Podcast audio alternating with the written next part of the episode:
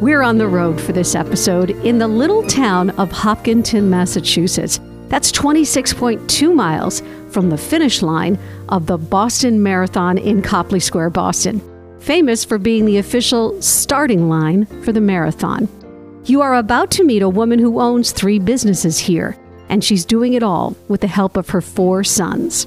Hi, this is Candy O'Terry. Welcome to the story behind her success.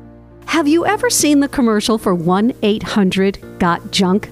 Just to refresh your memory, here it is. When the shiny truck from 1 800 Got Junk arrives at your house, it's a sign of a new beginning, a clean start, a breath of fresh air.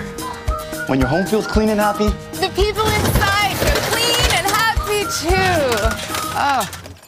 We make junk disappear. All you have to do is point.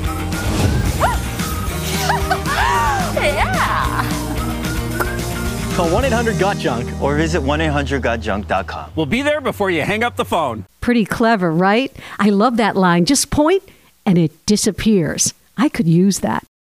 Well, she owns the 1 800 Got Junk franchise that serves Boston, Metro West, and Worcester. But wait, there's more. She's also the owner of Men in Kilts. I love this name, and I can't wait to hear more about it. She also owns MaidPro Metro West.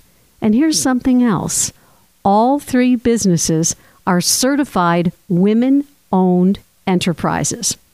I'm sitting here in her office to find out how she got to where she is today as the proud owner of these three thriving businesses. Her name is Judy Briggs, and this is her story. Judy, welcome to the show. Thank you, Candy. It's great to be here. Thank you. You got your 1 800 Got Junk sweatshirt on, all full of your franchise colors. Three businesses. How do you do it? You must be exhausted. You look pretty good for somebody with three businesses. Pretty tired some days, but it's all about organization and having the right people in the right seats. So I think we've nailed it over the last several years, but I don't sleep. Every business, Judy, has a story. What led you to each one? Let's start with 1 800 Got Junk. What a brilliant franchise. Sure. Being a homeowner and a consumer myself, I knew 20 years ago what it was like to get rid of trash or junk. And at that time, my ex husband was considering an entrepreneurship career. So he found an article in the Globe, he read it, gave it to me, he said, You know, what do you think? I said, sounds great, not realizing where he was going with it. Next thing you know, we were on a plane to Vancouver and we were interviewing at 1 800 Got Junk to be a um, franchisee. And after a couple of days, they reviewed our resumes and our backgrounds and they called to offer us a franchise. Talk to me about Men in Kilts. When I started with 1 800 Got Junk training, I was in training with another woman who ended up being the COO at 1 800 Got Junk. So after several years, she ended up leaving the company and was consulting, and she was consulting for a company, Men in Kilts, and she helped them franchise the business back in 2010. And I just came across her a, during a visit to Vancouver, and I said, The synergy between the clients is so strong. Let's have a chat. And the next thing you know, I was flying to Vancouver again to interview for that and uh, was awarded a franchise. Tell us about Men in Kilts. What do you do? So we um, take care of the exterior of people's homes and some of the businesses. We wash windows, we do gutters, we do pressure washing, and we do roof washing. MaidPro Metro West. So in 2019, the MaidPro franchisor ended up buying the United States division of Men in Kilts. So they took us over. And as part of being in the brand, I thought there's another synergy right here with people in their houses. They need them cleaned. So I looked into it, and the woman that was running this operation back then, she was actually looking to sell. So I reached out to her and said, I'm interested in buying if you're interested in selling. And next thing you know, four weeks later, I had another franchise. You've used the word synergy a couple of times. First of all, you're taking care of the junk in people's houses, you're taking care of the exterior of their house, and you're cleaning the interior of the house. So all three businesses are connected. And I bet there's a lot of cross pollination with your clients. You're shaking your head. Yes, yes, absolutely. I mean, my clients across my three brands, they're the same client, same demographics. So if we do a great job with one business and then we tell them about the others, they're all over it. What is your mission with all three of these companies? We strive for service excellence. We want to provide that exceptional service because in today's day and age, you just don't get it. And people will remember that phone call after the fact to make sure that, you know, you were happy with the service. Or, you know, with 1 800 Got Junk, we might be taking up their trash barrel from the end of the driveway. People don't do that. It's the little things that go a long way. So we try to stay focused on the additional service touch points. As you were telling your story about 1 800 Got Junk and getting to know the woman who would then become the COO of the company and having different connections through men in kilts, and it kind of leads me to the question of relationships in business. How important has that been for you? Oh, it's definitely key because in a lot of industries, people move a couple of years at a time, and you just never know when you're going to run into them. And they may be in a business that is something more synergistic than what you're already doing. So it's great having those relationships across US and Canada. You have four sons, and when I arrived here in your offices, you were trying to find a quiet place for us to sit down and record this interview. And you said, We'll just go into my son's office because he's out in the field today. So tell me, what has it been like to have your four sons help you run these businesses? Well, we've been doing 1 800 Got Junk for just about 20 years now. And so all four of my boys have been in the business. They've all quit, they've come back. We've fired them, they've come back. It's not easy working with family, but we've learned over the last several years how to work cohesive together. There's a lot of respect, a lot of communication, and we just try to have fun with one another. You know, family owned businesses can be very tricky, like you just said. And I'll share with you that my husband uh, comes from a family where his dad was a plumber, and his parents always used to say, What matters most is that we maintain our friendship, our relationship as father and son or mother and son. How have you managed that? That's really true. And I've always said, you know, we have had some heated arguments along the way, but I've always said that my family relationship is far more important than a business. And I would have been willing to walk away if we couldn't come to some sort of agreements along the way. Prior to 2003, which is when you purchased your franchise for 1 800 Got Junk, what did you do for a living? I actually started my career in health insurance, worked my way up through the ranks with some of the large insurance carriers in the state. And then I went to an electric company at some point. So I worked my way up through the ranks and then all of a sudden came across this opportunity. We learn something, though, Judy, from every job we have. What did you learn that has helped you be successful in these ventures? I think the couple of key things is understanding people, the relationships with the employee. I was an employee once and I vowed to never ever treat an employee the way I was treated in some of the companies along the way. Compassion goes a long way.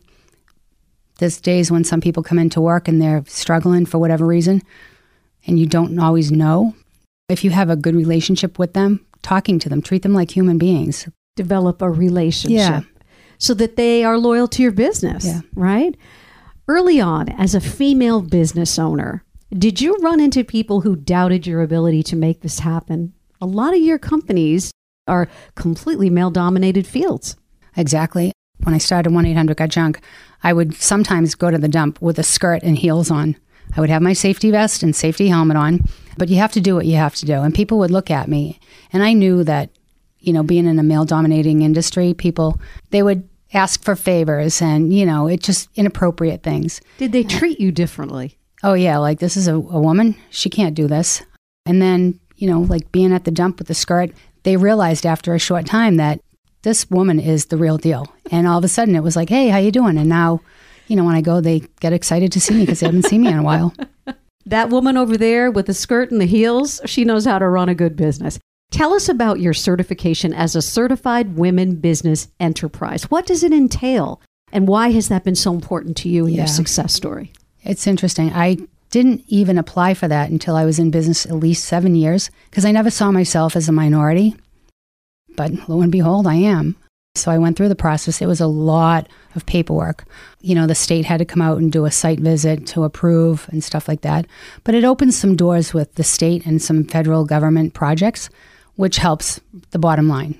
I believe that our childhood and our family values are what shape us. So I wonder if you can just tell us a little bit about where you grew up and what life was like in your house. Well, I grew up in a single parent household. My mother worked at Quincy Hospital, which is no longer there, and she didn't make a lot of money. What did she do? She worked in the cafeteria and then she also worked in transportation, moving people around from room to room. But she didn't have a lot of money. Um, she did the best that she could. I actually started working when I was probably eight years old. My cousin had a business in Quincy, and I would help him like on weekends, you know, doing inventory kind of stuff, nothing customer facing. And I just realized that I was helping my mom and I was helping myself out because, you know, if there was something that I wanted and I knew my mother couldn't afford it, I needed to get the money somehow. So I started working at a very early age. And when I was younger, I hate to say this, but I was bullied. And so when I got older, I guess it was kind of like a see, I can do things. I can do anything I want to do. And if you can't tell me I can't do it, I'm going to do it 10 times better than you even thought I could. Why were you bullied? I was a little on the heavy side when I was younger, and my whole the whole neighborhood they used to tease me relentless, and you know it hurt.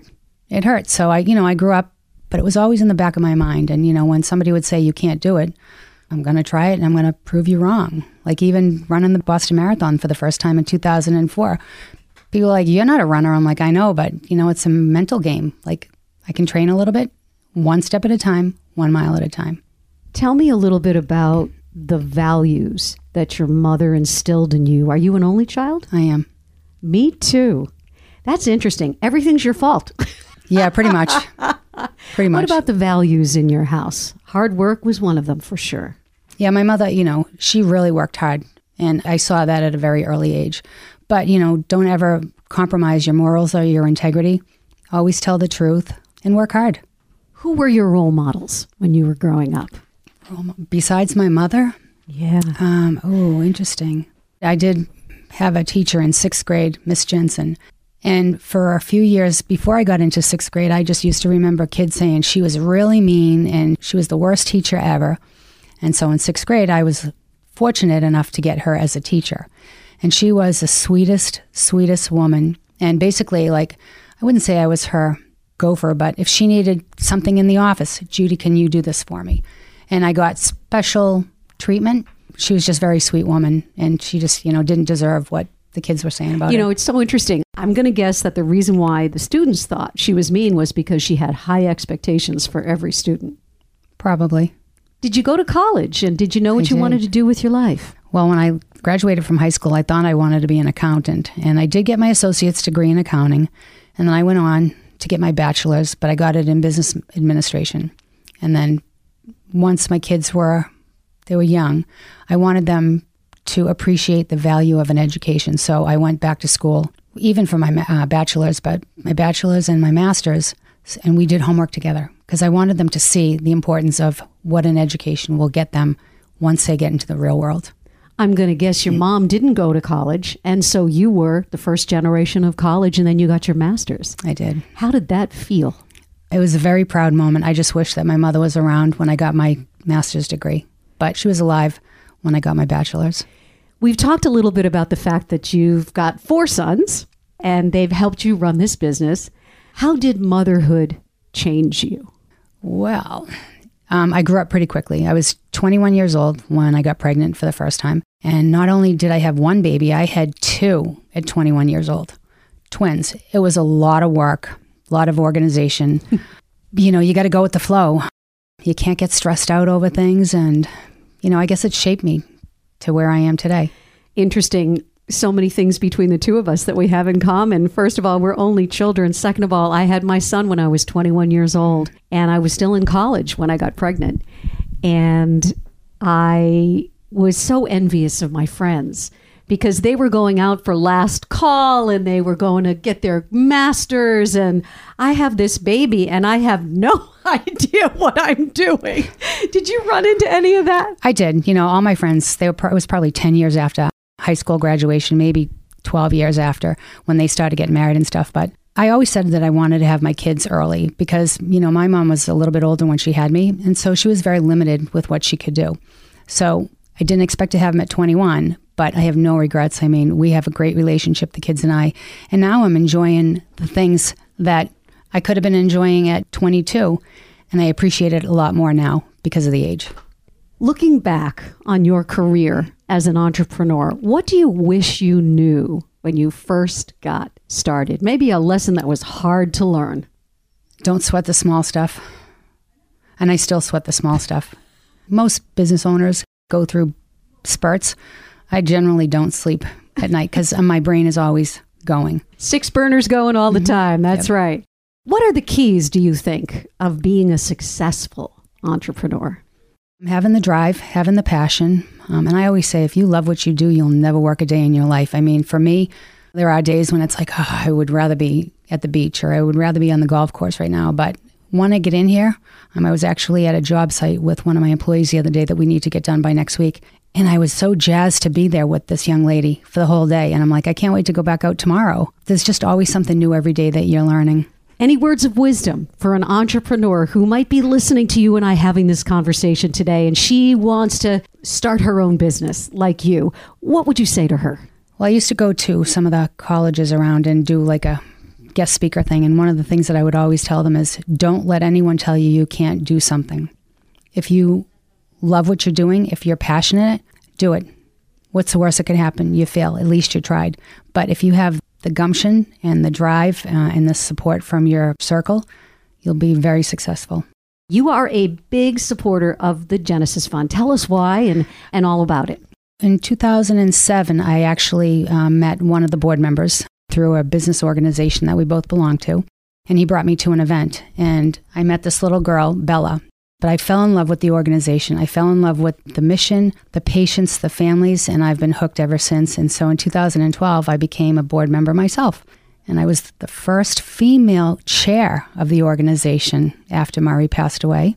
And I'm still on the board now, but I just absolutely love the Genesis Foundation. Well, for those of you who are listening, it is the Genesis Foundation more than medical care. So we're asking you to please support this great cause just like Judy Briggs does. Next three questions that I'm about to ask you, we ask everyone who sits where you are. Number one, when an obstacle is in your path, how do you get around it? Looking at the facts and figuring out what the situation is because there may be so many different opportunities to get through that you know whether it's uh, a, connection in business or whether it's you know banking or whatever the case is there's always a way to get something done. And sometimes an obstacle is really disguised as an opportunity.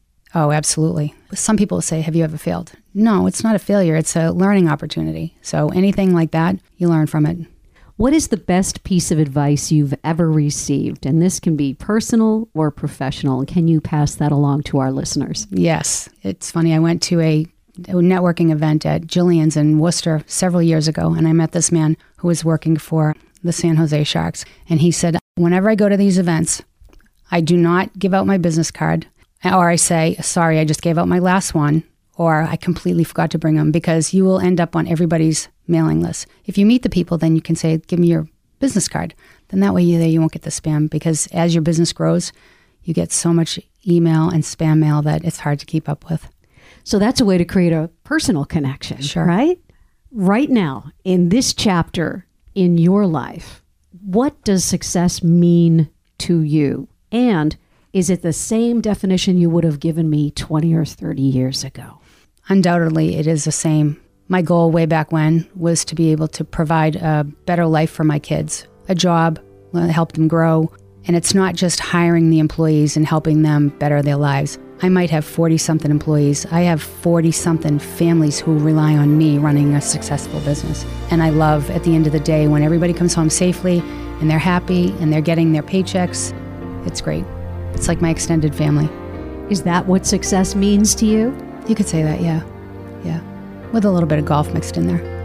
I want to say thank you so very much for having me here to your offices today, Judy Briggs. Thank you. And that's the story behind her success for this week.